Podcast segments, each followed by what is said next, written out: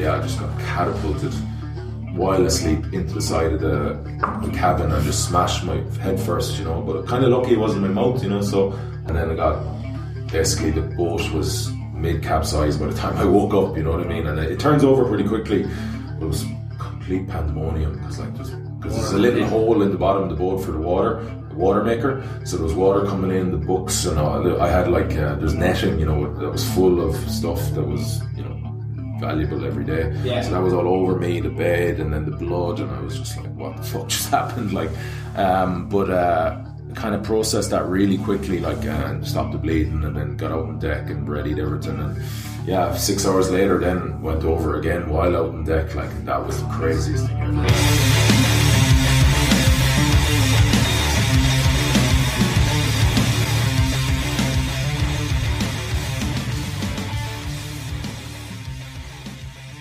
Hello and welcome to episode number 13 of For Fit Sake, the podcast brought to you by FS Gyms. Rory McInerney here, joined as always by Kieran Ruddock. And today we're going to have Damian Browne in with us for an interview on mental toughness and his experience with the transatlantic row and the whole way throughout his professional rugby career, some of the other ultra endurance events that he's taken on. Before we get stuck into that, happy Easter, Ruds.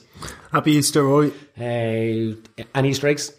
No Easter eggs, but I had a an amazing steak on Saturday night. Myself and Sarah had a voucher from Christmas. We went out and used in FX Buckley and had uh, the cop de or Oh, nice. That's a serious lump of meat. Oh, the game changer. FX Buckley's got a lot of plugs on this. We should get onto them. Uh, Yeah. the, any, any other little treats with it, Ruds? Come on, did you treat yourself a little bit? Everyone wants to know. Um, Any chips with steak? I had some chips with Did the you? steak. Yeah. Wow. Had a beer. It was delightful. Nice. Peroni, Corona. Uh, Corona. Corona. Fantastic. Fair play, Ruds. Enjoying your Easter. Uh, Yeah, I had some good. donuts. Uh, I was down in Kildare Village on uh, Saturday trying to get stuff for the wedding. I had, they do this little like, donut stand. I had three donuts with some chocolate drizzle on top of them. It was terrific. Jesus. Yeah, it was good. I- No, I went for it. I'm, I'm not going to lie. You're almost up in the six donut territory from the challenge. from your challenge, eating Yeah. six of those donuts. Yeah, um, very good. Uh, really looking forward to having the interview with Damian. I can't wait to play that for everybody. Um, just crazy, interesting guy. What's your experience with Damian? Um, obviously, I was in Leinster Academy when Damian was playing with Leinster, um, and I have always found him to be awesome. So for me, as a young lad coming up, uh, played the same position as him, and he was so so nice to me um, the whole time, uh, giving me lots of hints, giving me lots of tips, lots of encouragement, um, and just generally really really really sound. Uh, good player as well, really big, really physical, really tough. Um, and then finished playing then and just kind of kept in touch. Uh, and did it Irish rowing championships with him. Um, and that was a humbling experience next to the big man. Did you guys just bump into each other at that, or was that planned, or you'd been in touch beforehand? No, at the time I was doing a lot of rowing, so I was putting up um, on Instagram and uh, Twitter just t- times and kind of posting on that, and then a few people getting on to me, just kind of going, "Oh, you should maybe think about this." And then um, Damian messaged me, and he goes, "I'm actually entered in the Irish rowing championships. You should do it as well." So he, that kind of spurred me on to do it, and then I signed up and went down and uh, had a go with him, and yeah, it was it was really really good. But um, just even chatting to him at that, some we'll touch on it in the podcast, but like a really, really humble, hardworking, and hugely inspiring guy. Yeah, just an awesome guy. So we won't delay. We're going to roll the footage. We hope you guys enjoy the interview. So, Damian, thanks a million for joining us on the podcast. Um, how's all going since you got back? Yeah, my pleasure. Uh, thanks for having me. Um, yeah, going good. I literally only arrived yesterday, so it's been um, it's been kind of um, just kind of getting back into Irish weather and trying to see some friends while I'm here in Dublin. So it's been it's been quite uh, yeah quite casual to be honest with you. Lovely weather to come back to as well. Uh, you, where'd you come straight back from? Where were you until now? Well, I actually came from Toronto, so quite, it was quite similar to this. But uh, before that, I was in the Caribbean for um, four weeks, just traveling around um, after the row. So I kind of went from Antigua to San Lucia, to Dominica, Trinidad. Um, I kind of, I think I got to six countries in total. But I, I turned up to New York uh, in a pair of shorts and t-shirts, and it was like minus two. and you know, everyone knows the way the wind blows in New York, man. I was absolutely fucking buzzed. I was walking around J- Jamaica, freezing, waiting for a train that would never come, man, and people were just looking at me very, very strangely. For a man who imagine. puts a lot of preparation into his challenges and everything, that's probably poor prep not checking the weather in New York coming from the Caribbean. Exactly, yeah. Well, it was kind of, I knew what was going to happen, like, but I was like, oh, I'll just get clothes when I get there. But, you know, it's like the best laid plans of mice and men. It never works out as well as you think, you know. Yeah. So you're running around kind of trying to go to Macy's ASAP when you get there. But, uh, yeah. What did you think of? Uh, I, I spent six months in Trinidad uh, coaching rugby over there as a Oh, development officer. It was my kind of first job out of college. Uh, it's a cool country. Yeah, it was great. Yeah, I spent two days in Port of Spain and then went to Tobago. Uh, Brilliant. Tobago is obviously much more Scenic, yeah. like than Trinidad. Trinidad is like obviously big, More like Venezuela, right? kinda, yeah. exactly, yeah. So um, it was quite different to what I, you know, what I'd seen before that as well. You know, very which were very kind of classic Caribbean countries. You Yeah. know? and then you go to it's a big, you know better than I do. It's a you know it's a big place, a million and a half people. You know, it's uh, and they don't have any kind of um, tourism based infrastructure, so it's it was quite different to what else I saw. But yeah, it's good crack. They like to they like to enjoy themselves. They there. do. Yeah. When I was there, there was a few days before I went, there was a state of emergency declared and a curfew, uh, like the week before I went. So I was kind of going over. The fellow who'd organised for us to go was like, lads, uh, there's curfew, state of emergency. You got to be off the streets by 11 or you'll be shot, blah, blah, blah. And, he's, and I was kind of going, right, do I still want to go? And he's like, lads, it's the best crack. We had a, we had one in 1984 and it was the best three months ever. So over. It's just, everyone loves partying over there. So it's, you know, kind of work right. from like eight o'clock till to 12, 1, and then they're just in the pub all day Yeah. and in bed by eight o'clock. So yeah, it's a cool place. Yeah, they enjoy themselves, right? They sure do. And uh, now, now back, uh, you were kind of saying a couple of articles I've read, and you touched on it there before we went on air, um, trying to find a bit of space for yourself with a bit of time in the Caribbean, and t- talk us through that. Well, I suppose the, the, the simple kind of explanation is that the, I had to commit so much and, and kind of um, delve into uh, so much of the role, and it was so time consuming and everything to do with it, and not not to mention the actual row itself. You know that I, I just felt that when I was finished and after it, that I, I needed to kind of um, take some time uh, to kind of just relax, simply. You know. So um, my parents were obviously at the finish, and my friends, a couple of friends and family, and you know, I spent some time with them, and then I just kind of just do what uh, often what I do is just kind of roam. I like to call, say roam, just travel a little bit and kind of potter around the Caribbean and just take some time to myself and and just try and kind of process everything that I did, you know, because I found during last year, 2017, you know, all the fundraising events and all the preparation that I very much skipped over the actual, you know, success of it, if you Yeah. want, for want of a better word. You know, I was like, on to the next thing, on to the next thing. And because the row was the, the kind of anchor of the whole thing. So it was all about that. Good pun you know? thrown in there. right.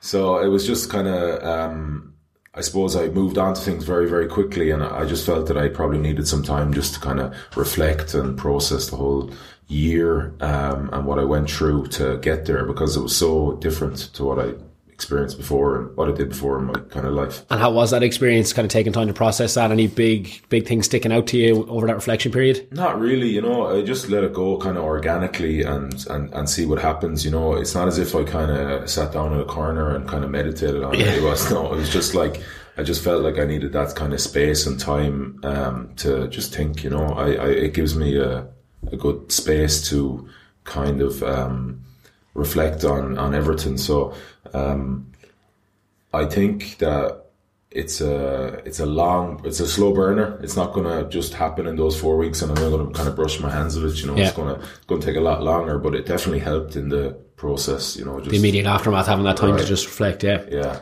We we talked about that in like one of the earlier episodes about like best ideas often coming on holidays because you got that time to step away and you get to see the big picture of stuff. Whereas as you talked about, there's like sometimes you can be so busy achieving stuff and getting on to the next goal that you, you you never really step back and look at it in the big picture. Or you might get some sort of perspective, but then when like I find when I go away on holidays. I just have loads of like awesome ideas for coming back then to the gym and like what I'm going to do and all that type of stuff. Whereas sometimes you, you don't really get that space where you just totally step back from it and get to get like a big picture on it. yeah. It's it's kind of like a reset, for want Yeah. of a better expression, isn't it? Like you kind of like you said, you get a, a different kind of view of what you've achieved, and um, it gives you time to kind of, um, you know, delve into some ideas and and kind of. Um, I don't know. You kind of come back refreshed a little bit and uh, ready to crack into new stuff and new goals and and that was that was the idea. You know, it doesn't always work like that, but I I just said like you know, there's no point in rushing back and doing a load of media stuff because you're just kind of continuing what you did before, you know. So just just take your time, be slow with it, and um, and enjoy the kind of space that's so kind of valuable I'd, I'd, imagine the Caribbean would have been like a nice place for that as well. Myself and Sarah went on a cruise there a few years ago, and we stopped off in one or two of the places you mentioned for like day trips, and just like everything there is so chilled and like the, you know like walking backwards. The yeah, pace of life. Yeah. Uh, say the pace of life, but like I'd say that's probably one of the best places to go and do that because like everyone around you is so chilled and the way it's set up with the beaches and everything, it's so set up for you to just relax yeah. and do nothing, as opposed to maybe if you went to New York first. Even if you're trying to chill out a little bit, it's hard to because yeah. there's so much life going on around yeah, you. There's so much noise, and I don't know. I like I I um I don't know if it was uh, a good thing or a bad thing, but I broke my phone quite early in the um the little trip afterwards, and uh, so you don't have the that kind of um what would you say that like kind of constant annoyance. Yeah exactly. It's there all the time you're just constantly picking it up out of your so it was just very kind of um, natural you know what I was doing kind of just just strolling around and just seeing new places and trying to do a little bit of uh, hiking and um, just give myself some space to kind of um, yeah take in everything that I, that I kind of gone through in the last kind of 18 months or so just getting to the getting the first firstly to the start of the row and then you know the actual row itself process. My, my cousin was actually there when you came in. Uh, she's living kind of half between uh, Mallorca and Antigua. She works on the yachts. Right, yeah, she's a yeah. she's a deckhand scrubbing scrubbing boats. Yeah. And, uh, but she said she was there. She was there for one last year when someone came over. It was at night time. They had all the flares up and it was class. But she she was sending videos of you coming in into oh, like our family WhatsApp group. So That's cool. Uh, yeah, it was really cool because we've been talking about you before we even launched the podcast. We were, we were kind of in the prep of doing it. We were like, Damian's a guy that we definitely have to get on. So it was just it was really interesting timing to see it all coming in. Yeah, yeah. That's um, great. But that's great to get kind of idea idea on where you're at now. Ruds is just going to talk through kind of the big things that we want to cover on the podcast, and we'll dive straight into them. Sure. So the three things we'd love to touch on would be the key strategies for developing mental toughness, um, how to take actions on your goals, and then one of the things he said was doing what makes you happy. So in terms of for, for like I remember sitting down with you um, in UL when you messaged me to say come up and do the rowing championships, and um, we did the 500 in, in the morning, and then we went off to the cafe and got some food because it's like a few hours to the 2K. And uh, who who won? Yeah. Damian, yeah, but he, he won. He beat everyone, so it wasn't uh, it wasn't too disheartening. No shame. The no. hell of a 2K. The hell of a 2K. Is there anything that looks into your soul more than a 2K? It's fun, It's funny you should bring that up. I'll talk about that later on in the show. But uh, yeah. but like we, we, we sat down and we were just having a chat, and I was asking you what you've been doing since you retired, and you said you've been doing a bit of traveling and stuff. And then um, I was like, "Oh, what's your plans now?" And then you were telling me about the marathon, the Sables, mm. and I was like and then you also went on to go on to say, uh, but I'm also going to do the transatlantic row as well.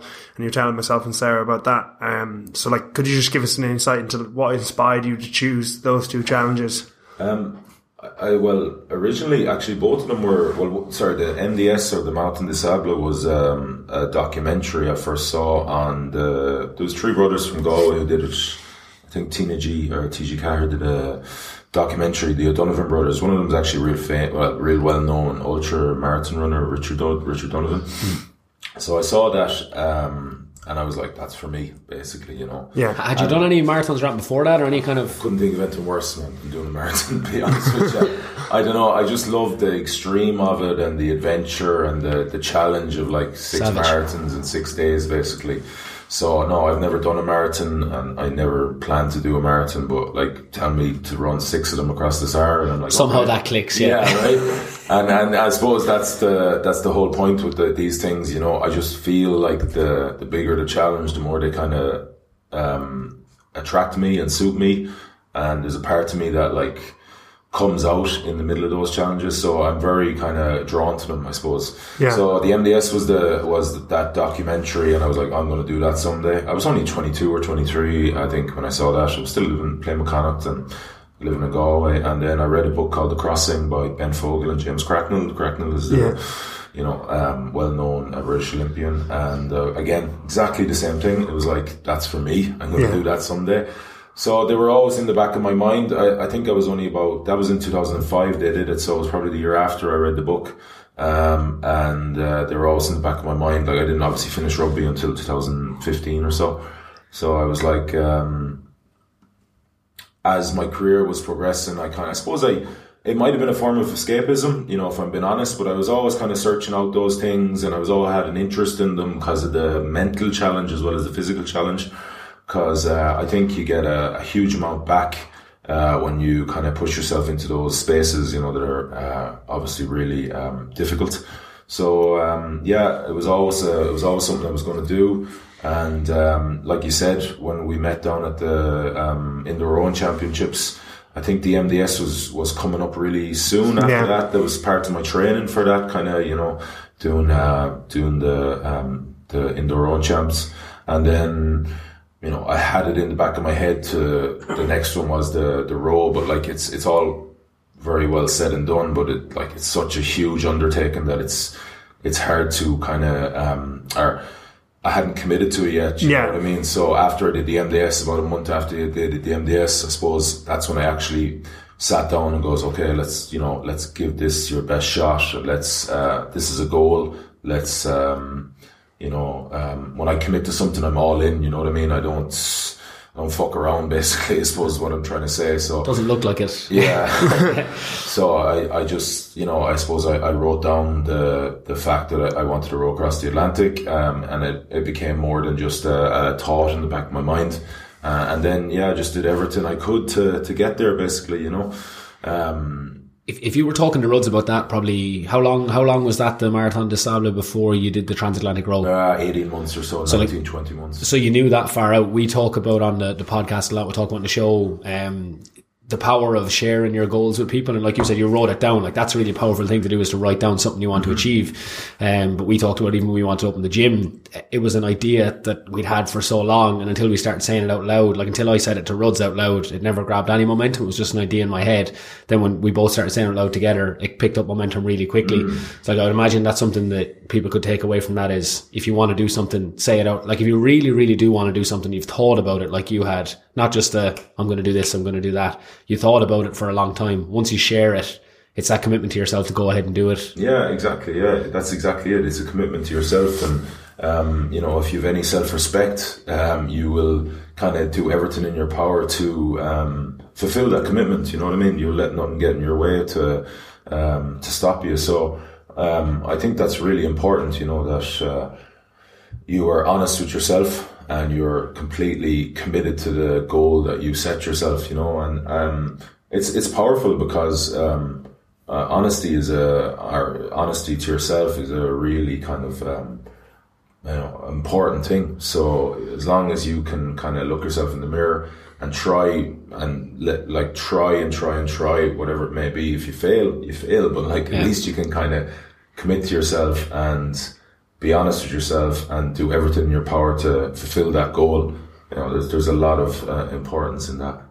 And so you're kind of saying the inspiration through them might have been a little bit of escapism, a little bit of you being, you know, very adventurous, a little bit crazy, maybe some people would Yeah. say, but like really looking to push yourself into those kind of dark places that you, you don't get presented with challenges like that in kind of even in rugby or normal. a rugby career is quite stressful. Like you know, Yeah. you're you're under a lot of pressure from a lot of different angles. Not to mention the own your own pressure that you put on yourself to achieve. But like, you know, you're getting constantly poked and prodded, and you know, Ruds will tell you and measured, and everything is everything is measured. So. Uh, I suppose you need little outs, you know, and, and you maybe naturally seek them. And for me, it was it was those sort of things, you know. Um, reading and kind of um, planning for maybe stuff I wanted to do afterwards, like you know. So they they always appealed to me, you know. These these I suppose people call them crazy adventures, um, and they were kind of spaces I really wanted to kind of delve into. So it was a bit more than kind of just. Um, just a fantasy. You know what I mean? It Yeah. was like sting, tough stuff that I said. Like I'm I'm I'm going to do that someday. You know what I mean? Well, since you were 22, you saw that documentary, well, that's a long time to be thinking about it, looking forward to it. it helps as well that time, you know, because you um, you visualize a lot during that process, uh, during that that time in rugby, and you kind of imagine or try to imagine what you think it'll be like, and you know, vis- visualization is uh, incredibly important when it comes to mental strength, you know. So, um, yeah, maybe maybe that kind of period of time helped a lot. We'll definitely touch on the visualization a bit more later when we're talking about the row itself. But um, like Ruds kind of said it briefly at start, what challenges did you face logistically to you kind of talked about it there, the stress of going from one, one thing to the next to make the row actually happen, then the row happening at a time. Like what were the challenges in trying to put the whole thing together? Well, you have to learn a lot. Um, I suppose the challenges are, are stuff like that. It's incredibly overwhelming. Like uh, I had no, I, I, well, the rowing experience is different because you pick up rowing pretty handy for ocean rowing. Anyway, it's not technical like river rowing. You know, it's a bit, you know, grip it and rip it, like as John Daly would say.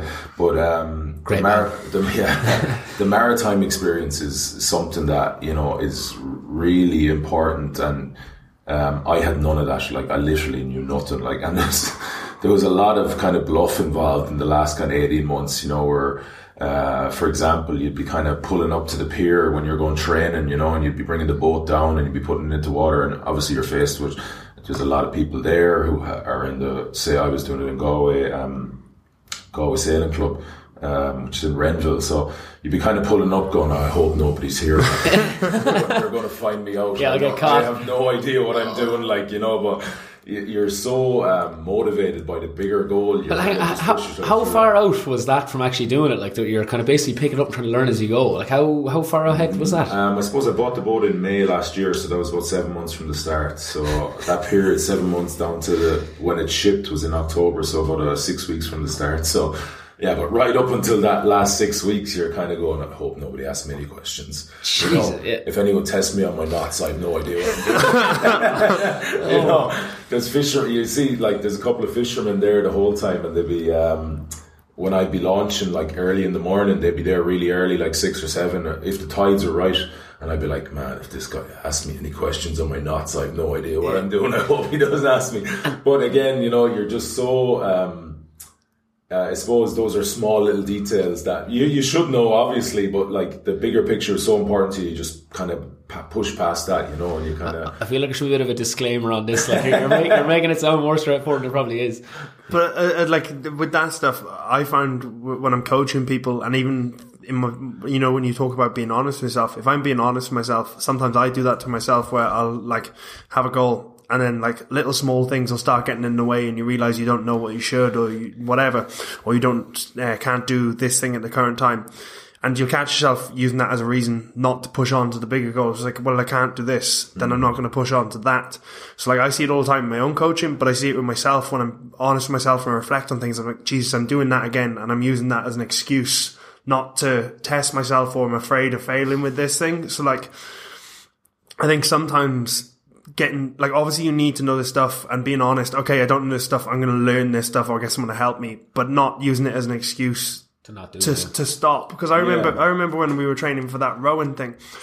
I didn't really have a clue about like training for rowing. It's just I got on one day and did like a finisher of a 1k and then posted it on Twitter.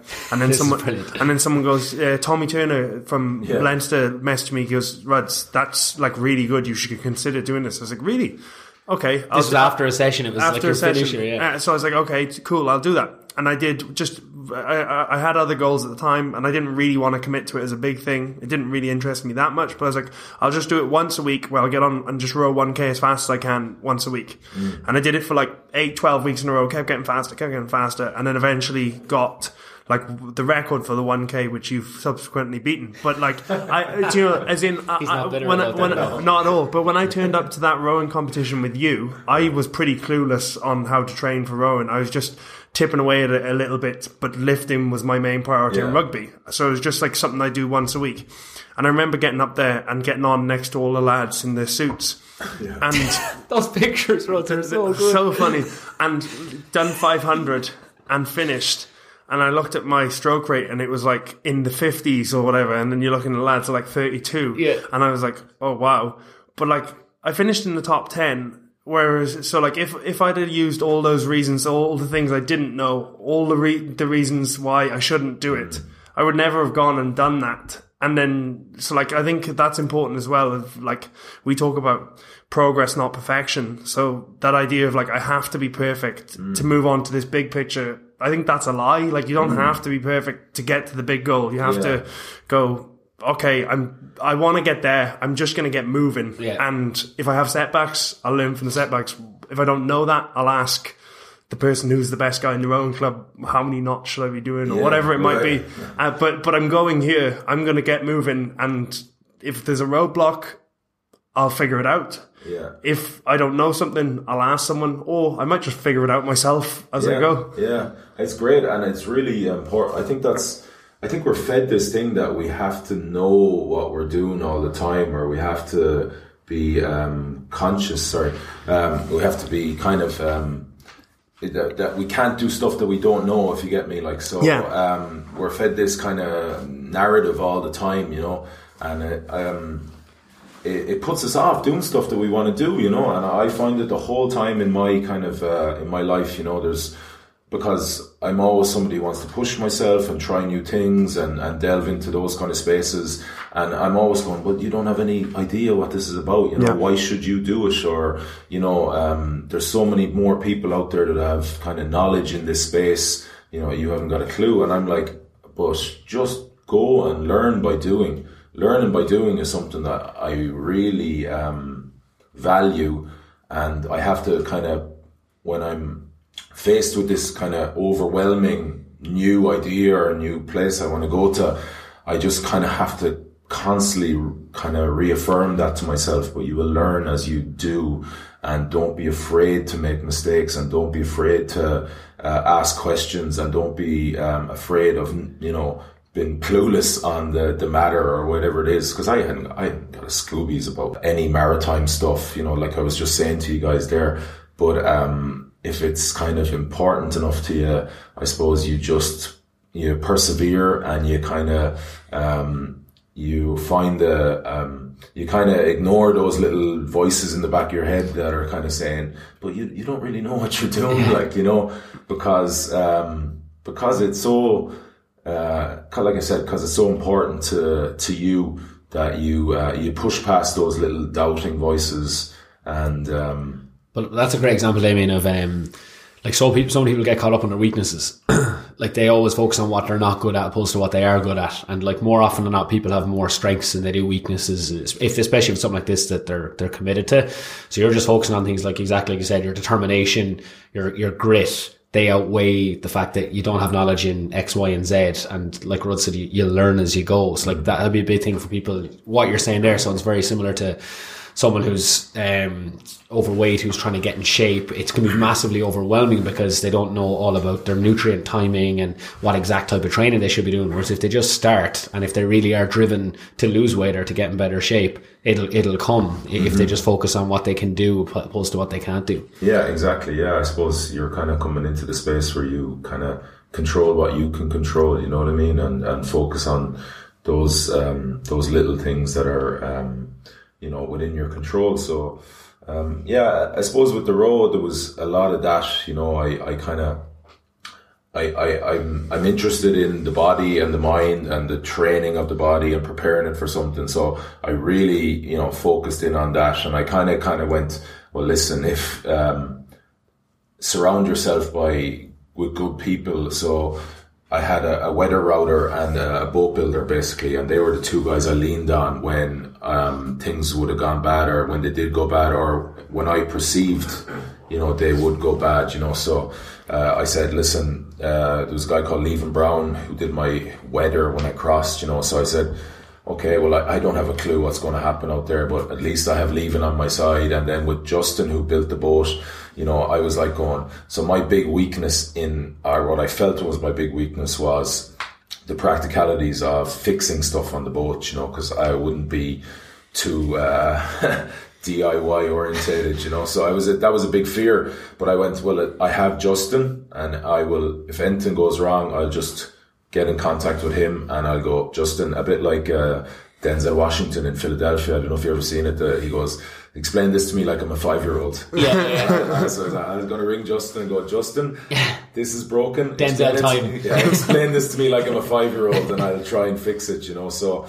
Um, so I kind of alleviated a little bit of the pressure there I was putting on myself with, with, with surrounding myself with good people who, um, you know, had solutions to stuff that I was quite, um, worried and anxious and fearful about, you know, um, because it's, it's, there's a lot that like there's a lot to take in with ocean rowing and there's a lot of new stuff when you're when you're trying to learn and not everybody can be um, uh, a marathon uh, you know uh, an ocean goer um, you know physically in incredible you know in really good shape and then you know have all the kind of knowledge of the boat and how it works you know so normally people have maybe one or two of those things boxed off and Yeah. you don't have the third so you know you, you kind of you have to lean on people and, and that's kind of the um, that's where I, I kind of just found good people that I trusted and um, and and just kind of like I said lent on their their knowledge and their experience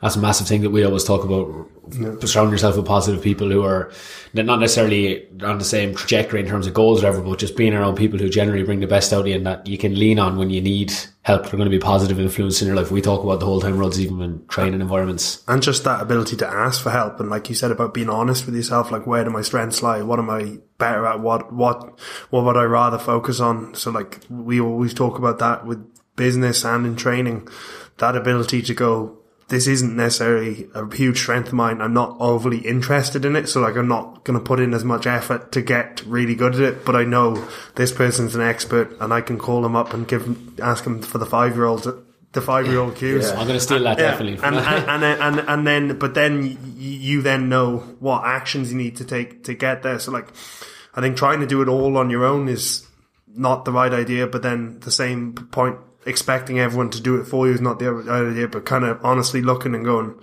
right, I'm, you, like I said, I'm good in these two areas, but this area not as good. I'm just going to find a mentor. I'm going to find someone who I, I, can get them I can add value in their life in somehow. So I, you probably were able to help them in some way, and then they can help you back in that way. And then when it's time to phone a friend, you can Yeah. call in that favor. Yeah, exactly. Yeah, like um, you can't know everything, right? Yeah. And um, just because you don't know something or you're um, a little bit overwhelmed by a space that you know is unknown to you, you kind of have to find a way around that. And um, for me, it was it was just kind of finding people I trusted and who I felt um, were very kind of um, honest in their approach and their application and, and just yeah and just surrounding myself with them and, and leaning on them and using them because um, there's so much stuff that you just you just like there's just such a small in particular with the road there's such a small amount of time and there's so much to learn that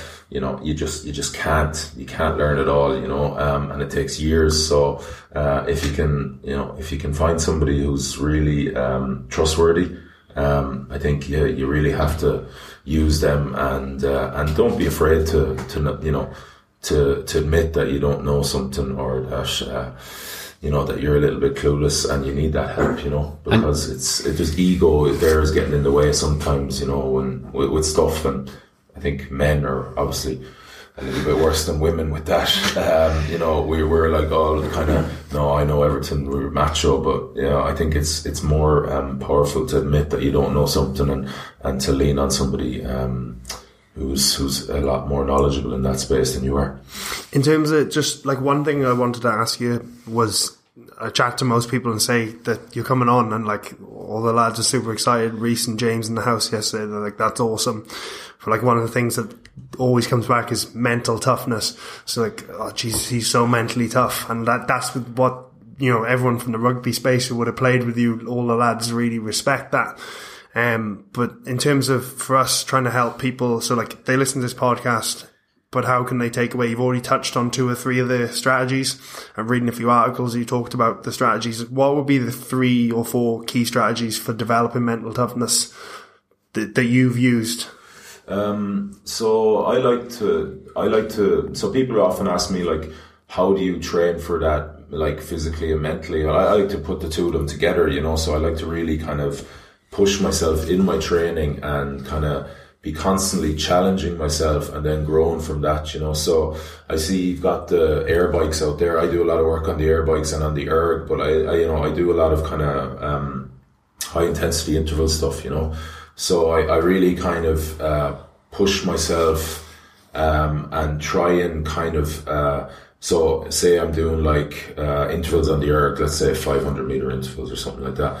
Um, I'll always try and kind of go into a place where it's really, really difficult and then almost feel, you know, kind of listen to the voices inside me and feel the, um, the output from the row uh, or from the interval and then kind of trying to, um, kind of decipher what that is. Uh, if that makes any sense, it's a little bit convoluted, I suppose, what I'm saying, but, um, so what I'm always doing, so I'm always trying to control my breath. I, I think a lot of mental strength is breath control.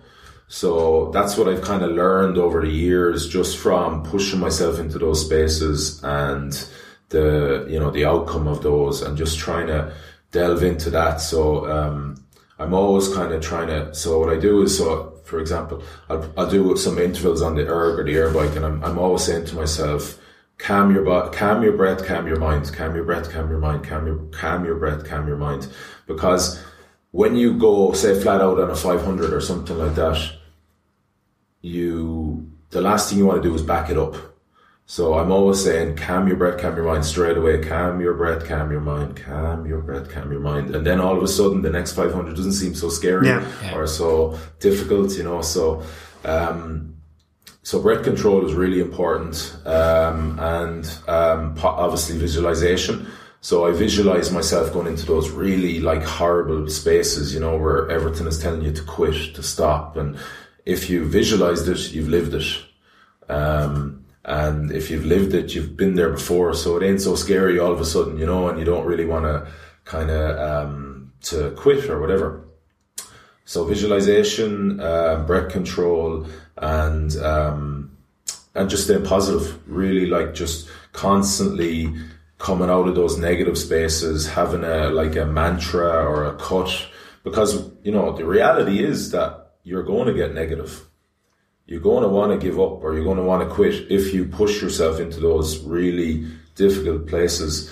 So you have to be ready for that, right? So you're ready, you're ready for it because you've already lived it in your visualization, but also you need a process in place, a mental process that um, when it comes to that kind of negative space, you can turn around into a positive. So what I use is like a mantra or cut. I actually learned this from a, a book called uh, Unbeatable Mind by uh, Mark Divine. Divine, yeah. yeah. Um, and it's like basically he talks about um, having something really brutal uh, uh, to to cut that negative process, and then having these um, positive uh, mantras or sayings or statements that brings it back into a, a positive uh, you into a positive place. So um, um, that works incredibly well. You know, I, I always come back to the like he talks about I always come back to this thing where they do in BUD/S that he talks about is like they throw this they throw a guy into the swimming pool or whatever and he's fully clothed in all his seal gear and then they attack him basically and they strip him down and he's got um, he's got to obviously ready himself and get all the gear back on before he can surface. So I, I always come back to that. Can you imagine that like process of like being attacked and stripped of all your gear and not being able to breathe and the processes you have to have in place um, to stay calm and uh, find all the gear that's stripped around in the swim pool, put it back on, and then you can come up and surface. I always think that is just incredible. Yeah, what they can do. So. Um, I suppose that that brings me back to the whole breath control. You know, if you don't have, like in that case, they don't have any oxygen, obviously. So um, it's so important to just you know keep your mind calm under all that duress. Um, and it's the same with training, or the same in you know certain situations you might find yourself in in, in these endurance events, uh, and just um, concentrate on the the controllables, the processes, and get, for example, in that case, go to the edges of the swim pool and get the gear and put it back on and then surface, you know. Or what he talks about those that cut process and then reaffirming stuff, getting back into a positive mindset is just yeah, it's worked for me anyway, time and time again in my training and in, in certain expeditions and certain challenges. So you know, I, I, I, I use it a lot. I lean on it a lot, and I think there's there's amazing value in it. You're, touching on some awesome things there. That like we we kind of be really interested in visualization in particular is one thing that we we look at a lot. Um, I remember talking about. I think I might have mentioned one of the previous shows, but when I injured my shoulder last year, I couldn't play. Like love golf, trying to get better all the time. I couldn't couldn't play and Ruds shared an article with me about a guy who was a prisoner of war. Rhodes was in Afghanistan. No, um, I can't remember what it was. He was prisoner of war. Yeah, yeah prisoner of war, and he uh, golfer, and he was locked up for years. I'm kind of doing a terrible job of uh, explaining the story, but he was in solitary confinement for a couple of years, and he went through the process of his home course going through, getting out, literally the, the, detail of getting into his car, leaving his house, driving to the golf course, mm. teeing up the ball,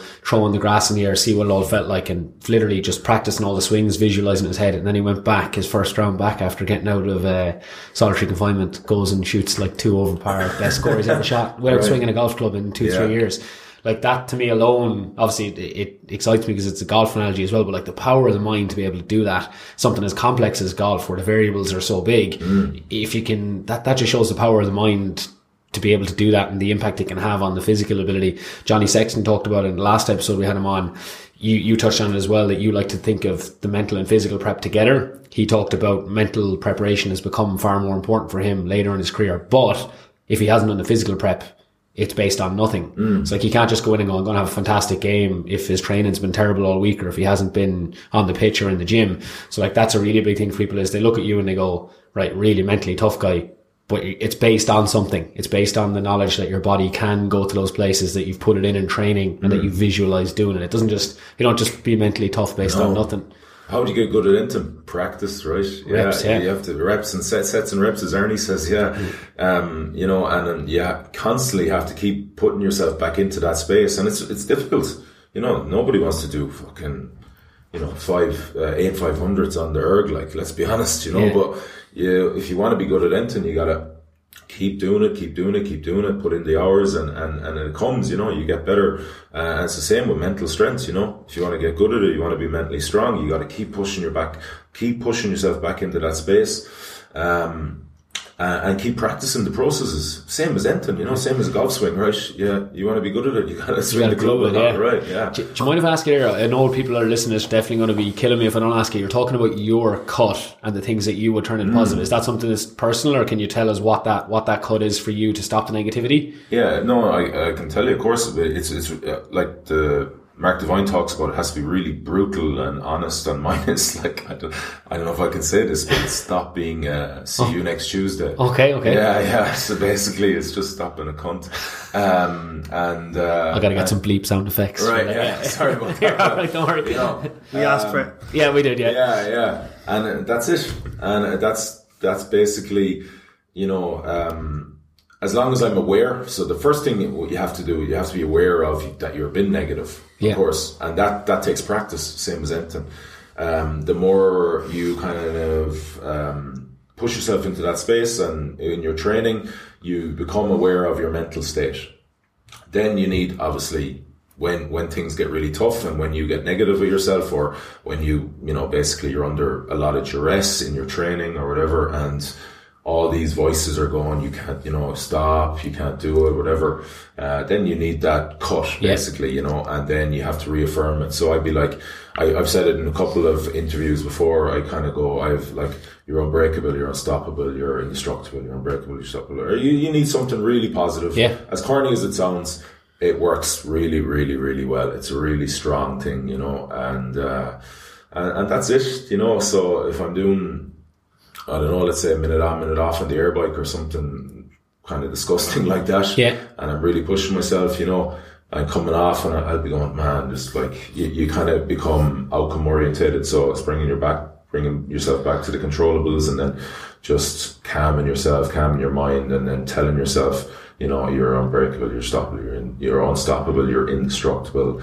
And, um, you you need so sorry uh, when i'm saying that then i, I want to get um, a feeling with that you know it's not just um, the mantra or the saying i want to get a um, a feeling or a frequency with that because that's the power in those um, statements, you know. So you want to feel empowered by those statements, and you want to grow from them. So, or you want to, yeah, you, like I said, you want Well, to that's feel, a charge from it, yeah. yeah, exactly. Yeah, so, and you need a visualization as well. So you need three things. I, I'm sorry, I'm, I'm coming around. No, it's coming true, yeah. But yeah, exactly. So you need the statement, you need a visualization, and you need the kind of feeling or the frequency of the statement. So those three things, if you get those three things, you completely um, turn around that negative into a massive positive, and you feel like you feel empowered. You Yeah. know? um, and that's what you're looking for from those um, processes. That's exciting and great. And Ruds going to jump in, that's really exciting to hear because like that stuff ties into to all areas of life. I would find if I'm ever in a situation where it's the business or whatever it might be, study, exams, you're feeling overwhelmed. You have a cut, something like that. It might be kind of different, but you have a cut, and then you know it's whereas positive. I can do this, or I, you know, I, I can get over the line. But like to hear you say things like that, where you're talking about being unstoppable, unbreakable, all, all those kind of really big, strong, empowering things. In Irish culture, that stuff is kind of like you said. Some people will perceive it as corny. I don't Yeah. know. I don't know why. Like I don't know that's, either, yeah. it, it's such a shame that people would look at that and go, "That's a bit lame" or whatever. Like that's like that's you, but you've done that in practice. It's not like just you're on you're in the boat mid Atlantic going, "I'm unstoppable, I'm unbreakable." All of a sudden, you're doing that every time you get in the bike when you're using your visualization, your training. I think it's really cool to hear Mm. Yeah. to hear that kind of stuff. And the more people in Ireland, in particular, whether it's not even in fitness, but like embrace the power of the mind and what you can do, I think it'll, it'll definitely help. in terms of for, for me like there's so much awesome stuff with that but i think one thing that people need to understand is the fact that um no matter how mentally tough you are it's a constant skill that you have to keep practicing and the fact that people are mentally tough don't like don't not have these thoughts so what i find with that is like a lot of people are under the impression that someone who's mentally tough never has negative thoughts Yeah, right. Yeah. but but like I found that in terms of my my own dealings with uh, like trying to be mentally tough or trying to reduce anxiety, you always have these thoughts, but whether or not you let them lead you down the path that affects your actions or you have something where you stop it, you rephrase it and you go, and that, that's the difference is in, so say for instance for me when I was struggling with my mental side of things, it was, I'd get all those thoughts and I'd listen to them and that was me and pushing through that and dealing with that for me it was a case of I still have all the negative thoughts that I've ever had before but I've learned now to rephrase and stop myself. And so what the thing I say to myself is um, be my own biggest cheerleader instead of my own biggest critic. So when I catch myself in that negative loop and I'm keep being my own biggest critic then just go stop. Right I'm going to rephrase that. So instead of you can't do this I'm going to do this. Or I can do it. And it is not like you say it once and then that's it. Yeah, no. And it's a constant for oh me. yeah. For me, it's a constant battle to keep trying to work on my mental side of things, and it, it- the and the same with meditation.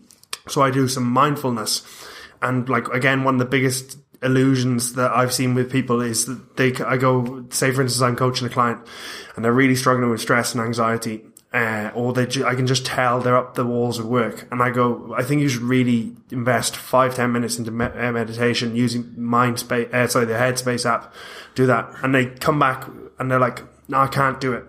Uh, All I could think of was that I was like. That's what meditation is. That's the point. You get, or like, no matter how good you get at meditation, you still get all the thoughts distracting you but you get better at bringing it back to the breath. Mm. And then the whole purpose of meditation, a good meditation session, is not having no thoughts and having an empty mind. It's mind wanders, bring the mind back, back to the breath. Mind wanders, bring it back. Mm. It's A good mental toughness session isn't getting on and not having any duress or not having any negative thoughts. It's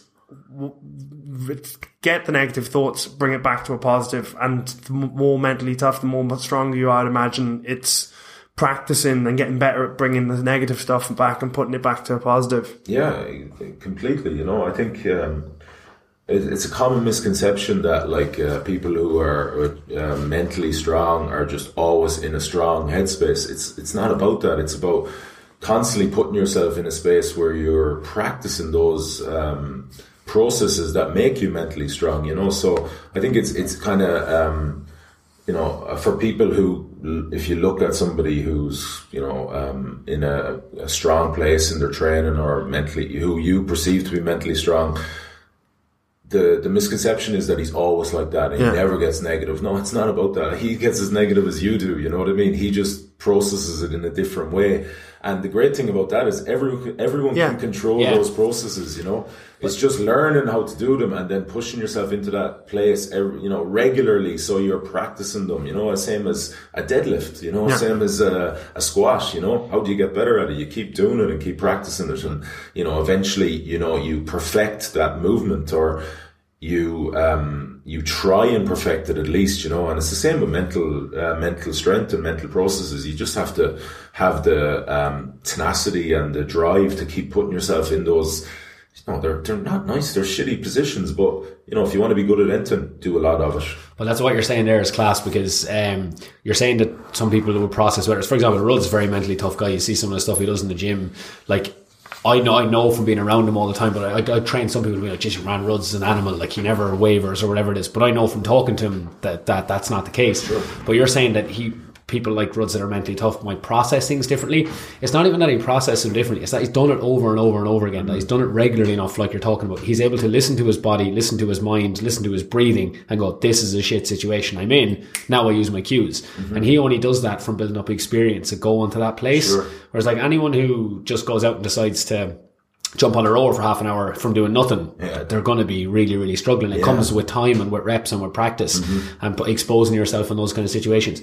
But it brings us in really nicely to something that you talked about. Um, it was in an article uh, you talked about on the boat. We haven't talked too much about on the boat. We, we kind of there's lo- loads of articles and stuff on it. You're probably talking about loads, but uh, you cultivated positivity each morning. Uh, like I know you talked about your triggers and the cuts and that, but like when you wake up every morning, was there really what, what was the process like to cultivate that positivity and get you in a Actually, space? not on the boat at all. Um, it was before, you know, six months before I kind of wake up, do like some affirmations. I have like maybe two or three. I normally kind of do them. Um, I change them up, so I'll have two or three affirmations that I'll do for about a month, Okay. and then I'll change them. You know, so I might say to myself, like I might say that I'm unbreakable, I'm unstoppable, I'm indestructible. Or one that I use a lot in the last year was nothing will stop me crossing, rowing the Atlantic. Nothing will stop me, and I keep repeating to myself. And I find in a medium term, like sometimes you don't. Um, you don't get that uh, feeling or that energy, or you're not enthused by the, that saying. But I think in the me, what I found is in the medium term, those things are really powerful. You know, if you keep saying it to yourself, down the line, then you kind of go, you notice, you notice those things. You're kind of going, all right, now, now I see the power in that affirmation or um, in that statement that I'm saying to myself. So what I normally do is kind of do two or three for a month, and then I'll change them up and do another two or three every morning. You just sit down, take five minutes, kind of concentrate on breathing and a bit of gratitude, and then some affirmations, and then get on with my day basically. Sets And you up the right way, yeah. yeah, yeah, it does, and um, I kind of want to, same as anything in life, I kind of want to evolve that now, and I've heard a lot of people talking about like checklists that they have as well. So that's the next thing for me. I think is kind of just um, having things that I, I want to improve in my life or things that I want to change, and just writing them down, and then in the morning adding them to my little routine that I might have, morning routine or whatever, a little checklist that things that I want to change, and I suppose it just brings awareness to that area or that part of my life and then kind of just get on with my day then. Basically, it's as simple as that, really. Yeah. That, that's a really good strategy. Myself and Ruds kind of sat down recently. Obviously, the gym's kind of five years old this year. We sat down to reflect on the business and where the next five years are going to take us. And I've done this loads of different ways in goal setting through like my sporting career and even just in business, set goals, figure out how to achieve them. But what I've learned over the last few years is it's the daily processes that ultimately add up to the goals. Mm. So us saying whatever we want to do in the business, that's fine, but we got to scale back to what I do every day. So when I wrote my goals for the next five years, I broke down the big goal into a yearly kind of checklist, a monthly thing, and then a weekly and daily habits. Just, say, just take golf, for example. I want to get to um, a handicap of five this year. Uh, that's fine as a yearly goal, but I broke it down to I need to play once a week and I need to do exactly that. Some mirror swings where I'm just practicing swinging without a club mm-hmm. hands for an hour a week. So that could be broken into 10 minutes every day. Right. And that, if I do that every week and every day, I've got to take, I will get to Sure. five or whatever it is. But like that's, that's a really good skill for people who've got a lot of different things going on in their life to break them down into daily, weekly, weekly habits. It's kind of really successful, I find. I, I you probably I bet you Johnny said this, but um, I haven't listened to the podcast. But um, Joe Schmidt always Yeah, says, "You you're are, you are what you do every day." That's you know? exactly what we talked about. Right, yeah, yeah, yeah, and it's it's so true, you know. Um, if you're, uh, it's all well and good having these massive goals, but how do you get there? What's the pathway to it? And it's what you do every single day, and it's those. If it's, for example, if it's some sort of kind of fitness goal, you know, uh, it's all well and good, you know, doing your training and that, but what are you doing the other kind of 22 hours of the day or whatever, you Yeah. know, because that's what it adds up, right? The best thing Johnny said about that was though wasn't about like being really diligent. He actually said as well, if you're a really sloppy individual that rocks up the training completely unprepared, you know, not ready, that's the type of player you're going to be. That that hit me more than talking about a guy who's really prepared is going to be an excellent player. He talked about if you're just a sloppy guy who rocks into the gym, no no thought of what he's going to do, that'll have just as negative an impact as being really on top of your mm-hmm. things. That, I thought that was really powerful. You have to prepare, right? You know, it's all well and good coming into the gym, but like, if you're not prepared to be in the gym, are you going to get the most out of it? Do you No know what I chance. mean? So mentally and physically, you have to be prepared. So I remember in the last two years of my career, I never sat down on a couch or anything. I used to sit on the floor all the time. And like, people would be like, why are you sitting on the floor? I'd be like, cause, you know, if I sit down, my spine's in a bad position, my hips are in a shit position. So tomorrow, my deadlifts are going to be ridiculously, are going to be poor because Yeah. my hips are in a poor position. So I just sit on the floor all the time. And it's about preparing to be, to get the most out of your training Yeah. or to get the most out of whatever it has to be. And, then that's, that's the reality of it. If you want to be um, successful or you want to be, um, you want to achieve something, you got to make kind of those little tiny changes in your life to get there. And it's what you do every minute of every day that'll get you there, you know. Is that where you got the sitting on the floor from, Ruds? Yeah, the, the- I didn't get it from that, but again, it's just like that little thing of like standing, sitting, like little things to help you Ruds out. went through when he opened the business. He didn't like sit in a chair for like nearly. I don't know. Yeah, you no. As long as I can remember, really, he wasn't Yeah. sitting down in seats. Yeah, Yeah. But uh, like, I think as well, like when you know you like the thing you said about the twenty three hours, I think that's so important. And like we talked, I said when we were doing our key points from Johnny and our take home thing, as I was like, the twenty three hours, how he prepares for that one hour is like that's one of the biggest things I took out of Johnny's interview. That ability of like coming in the gym is the easy part.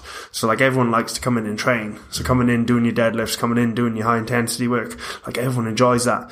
But then there's so many people I'm coaching who the, the one of the biggest things I'm doing at the moment is transformations and uh, body composition change and people come in and they'll train. They're like, "Well, I'm not losing the weight," and I'm like, "Yeah, but the gym's the easy bit. Eh, We all enjoy that. We're all in a space now where we've gotten used to that. It's like, are you prepping your meals outside? Are you not eating until you're full? Like all these little things. That's the thing. And then we're currently now in weeks 11 and 12 of the transformations. And last night I got sent a load of um, people's 12 week progress photos. And it was incredible, the change. And these are people who'd already trained five, six times a week, already ate well, but they just sharpened up their 23 mm. hours and loads of little things adding up like, and then the changes are incredible. Mm. Uh, uh, so, so it's just, I think it comes down to that honesty piece as well. Cause I think we all tend to do it where we all tend to justify things to ourselves. So it's like, oh, I'm doing so well, I'm doing this, I'm doing that. But if we're not getting the results we want, there's probably something we're leaving on the table. And then if when we're brutally honest with ourselves and go, well, I can do a way better job here, here, and here. I'm just going to do it a little bit better for the next 12 weeks. That makes a huge difference then. Yeah. And again, it, and it's not something that's easy, right? No. Being brutally honest, and I think you have to keep pushing yourself back into those places, and um, you know, uh, just learning from the feelings you're getting. You know, so I, I'm talking about kind of when you're pushing yourself in your training or whatever, you're getting a lot of feedback, and it's just, you know, just kind of listening to those voices and learning from them and then kind of re- evaluating them and then pushing forward again, you know, and just been, like you said, brutally honest. Like I'm, I, I am at times, I, I'm, I'm, my wor- I'm always my worst critic and I do my own head in at times, but I'm very content in that place because I'm so honest with myself, you know. I would be unhappy if I was, um, like, you know, avoiding the honesty or the, you know the the realities of that so as long as as long as i am uh, as long as i'm honest with myself I think you can be content in whatever you're doing. You know what I mean? So it's just about again, just constantly. Uh, well, you have to. I suppose you have to learn how to get to that space. You know, and and, and that is for me is just constantly pushing myself back in there and, and listening to those uh, that feedback from my training mentally and physically, and then um, and then evaluating that and pushing forward again. You know, and constantly doing that, and it's like a circle. You know, you're you're constantly kind of you know going around that kind of process. You know. And, and You're, with that, I'm, you're using the feedback though. That's you're not afraid of the, like the voices. I'm saying the voice, but you're not afraid of the signs that this is really tough. Like you're not afraid of that. You're taking that feedback, mm. you're assessing it, and then you're turning it into a positive. And mm. Like you can't stop that feedback. You can't stop your body lactate levels from being through the roof, your mind from racing and saying, "Get me off the road, my arse is killing me," or mm. whatever it is. You're not. You can't stop those. So you're just accepting them. You're letting them do what they want to do. Then you're turning it into a positive. Yeah, finding a way, right? You're- And you're talking about finding a way. I've read something that you said um, you're one of those dangerous people who takes action on their dreams. Like that, that's fairly inspiring and powerful. Like, what's that mean to you when you say a dangerous person who takes action on their dreams? Um, it means that like uh, I, I, it's it's easy to you know uh, just well you know I suppose it's easy just to kind of think of things that you want to do and and um, and and dream them up, but the hard thing is actually going after them, you know. And it's for me, I find that like there's a lot of social pressure on. Um, you have to go down certain pathways, and if you kind of step outside those pathways, it's like a, a tidal wave of kind of um, what's the word?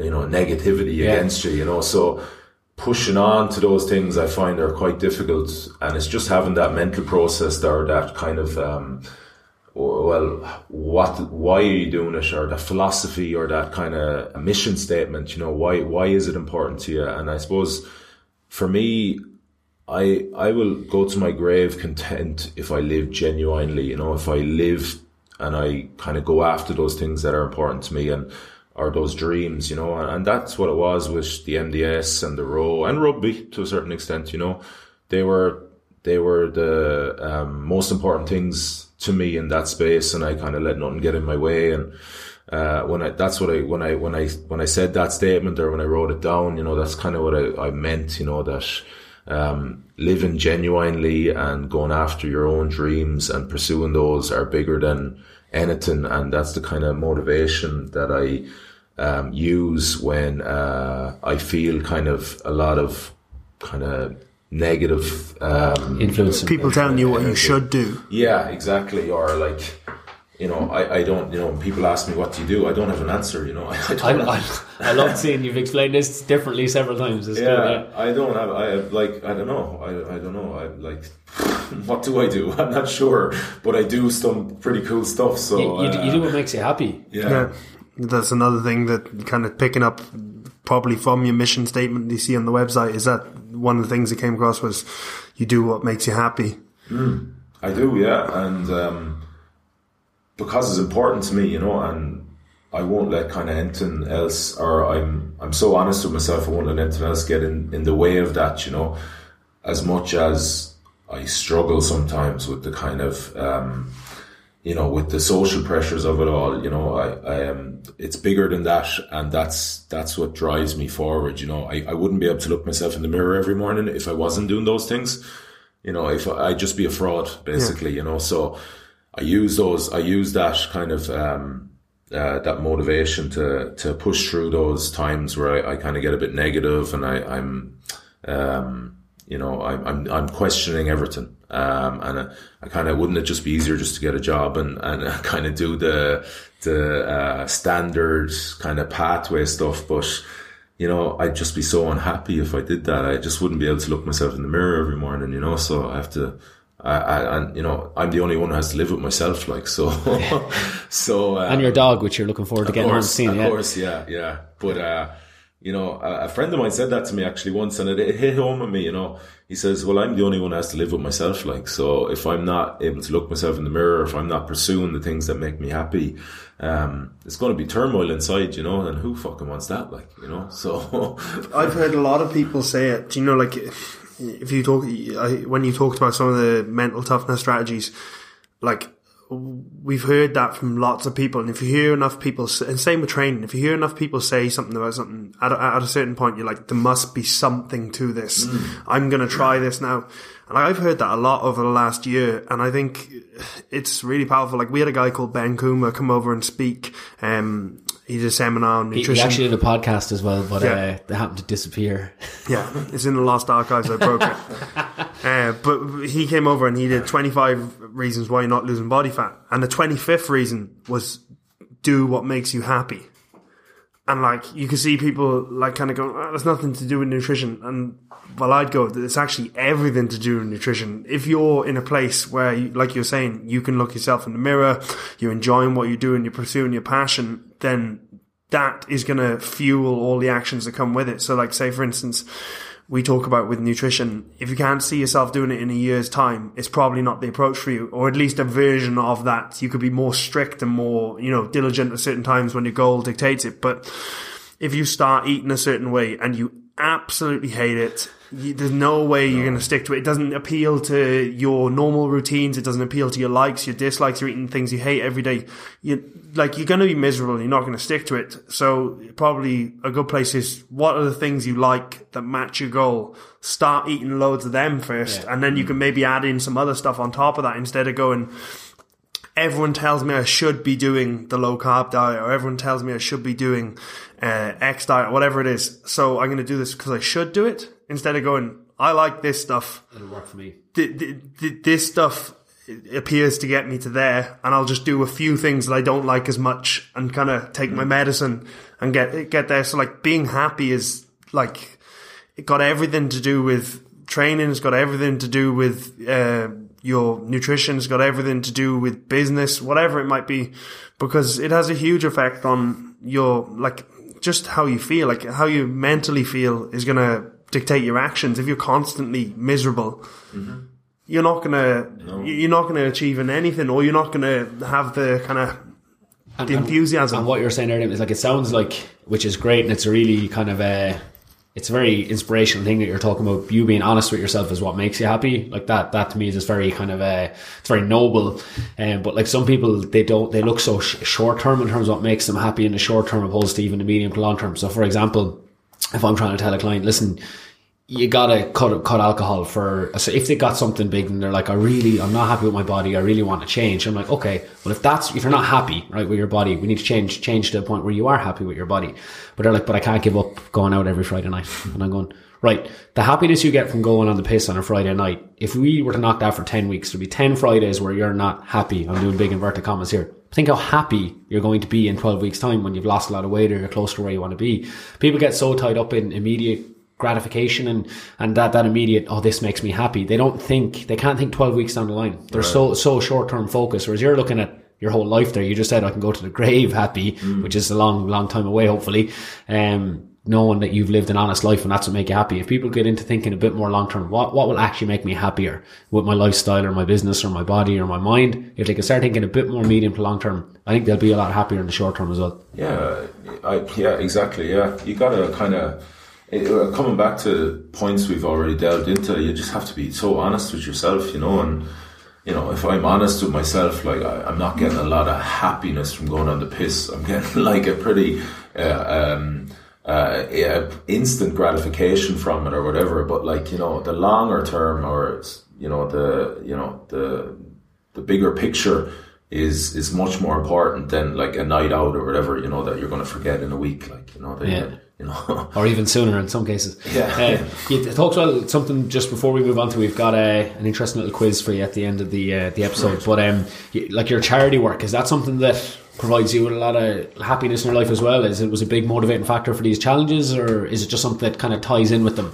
um, neither really it's kind of like it's it's Making me look bad there. no sorry sorry I'm, I'm thinking out loud here a little bit but like what I'm it's it was something I always wanted to kind of delve into um, because it's there's there's so like I'm so privileged I suppose in the position you know the country I was born into the family I was born into um, and not everybody is in such a um, position so I was like you know you can do these kind of amazing adventures but like it can't just be for you as as important as they are to me. There has to be more to it. You know what I mean? And it's a great space to be able to kind of delve into and um, you know help other people while you're at it. So um, yeah, when I was, I was kind of inspired by a lot of guys in Leinster actually when I played there, you know, like Shane Jennings and who do like amazing work in the community very selflessly and very quietly, Yeah. you know, in the background. So I was like,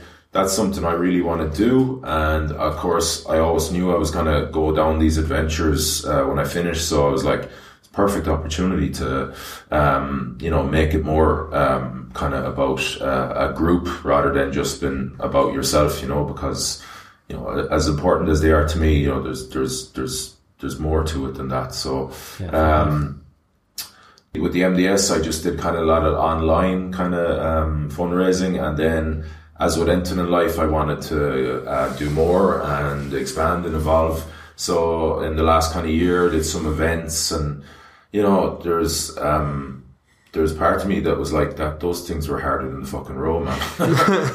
you know, because you're putting yourself out there, and you're almost kind of you're leading something, and it's uh, The expectation increases on you. There's pressure from angles. there's pressure. You probably yeah. don't want to even lead new. like. You know, you're trying to sell events, and it, it was quite. Um, it was quite difficult, I must say, at times mentally. You know, I was quite. I found it very challenging, but. Um, as with anything that's very challenging, when you come out the other side, there's a, there's a huge amount of reward from it, you know. And uh, yeah, when you're when you're actually um, helping people or helping organizations, I think yeah, there's, there's a great value in that. So um, I kind of I'm in a place now where I kind of want to be more. Um, it's all well and good, kind of raising the money, but I want to be more kind of hands on in these. Um, in these organizations or if I can in any way, you know. So heading out to Rwanda in May um, to build a school, hopefully in the Strong Roots Foundation, which is one of my charities this Yeah. year.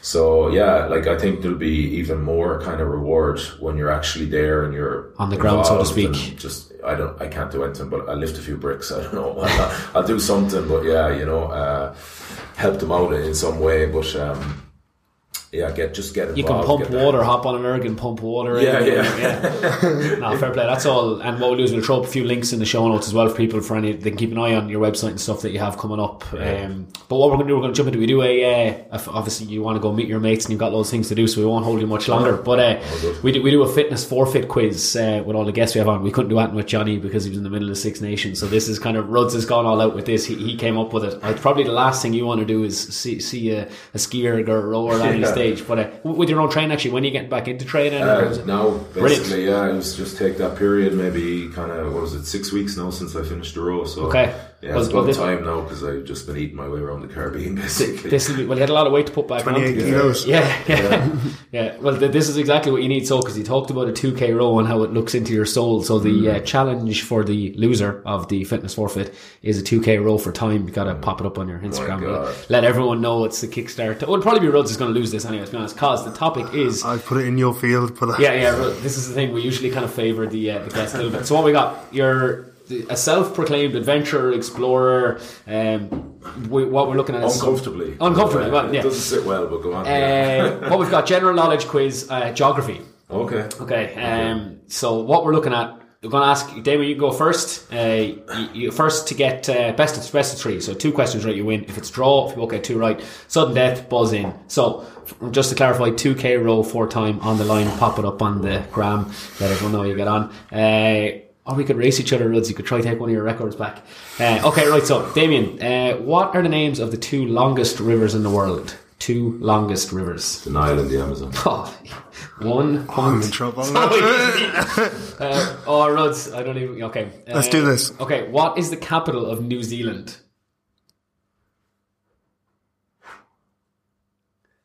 Christchurch. Oh No. no. Okay, let Damian answer, but you won't get the point. Wellington. Wellington. Ruds, easy. Come on.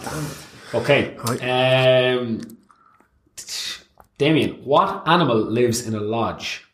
Beaver. Oh my god, that's two. We're going to go first to three Ruds. Just Yeah, give me a, give me a chance Yeah. here. here. Uh, I actually is him. Ruds, which planet is closest to Earth? Oh, back to my school days now. What was, what was that? there was a like a. let's see. Something you won't remember.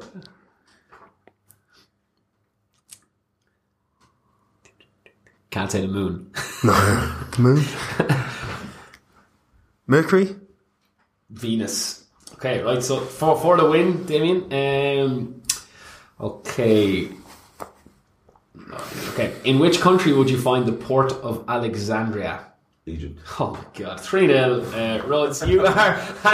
So easy. I should have done some more homework last Yeah, night. definitely, yeah, yeah. All right, fantastic. David, look, I want to say thanks a million. Obviously, only I didn't realize you actually only landed yesterday, so we've been kind of uh, really excited about having you on for, Yeah. for months. And I think there's some incredible things in that for people mindset, just general things that they can take into their whole life. We really appreciate it. Delighted I'm avoiding a 2k row, man. To be honest, it takes me about a year to build up to a 2k row. I like I find them so mentally taxing, so I'm absolutely over the moon. Fantastic. I can look forward to watching Ruds. Yeah. Uh, Ruds post up a video, a time lapse of it or Yeah, glad I can make your day. Yeah, Yeah, David, yeah. th- th- thanks a million for coming in. Six Best luck and a with half minutes of absolute hell. Yeah, man. Best misery. luck with that. Uh, th- thanks a million again, David. Best luck with everything you have coming on over the next few months. Thanks a lot. Yeah, I no, appreciate it. Thanks for having me, lads. Thanks, Damon. Yeah. Well, I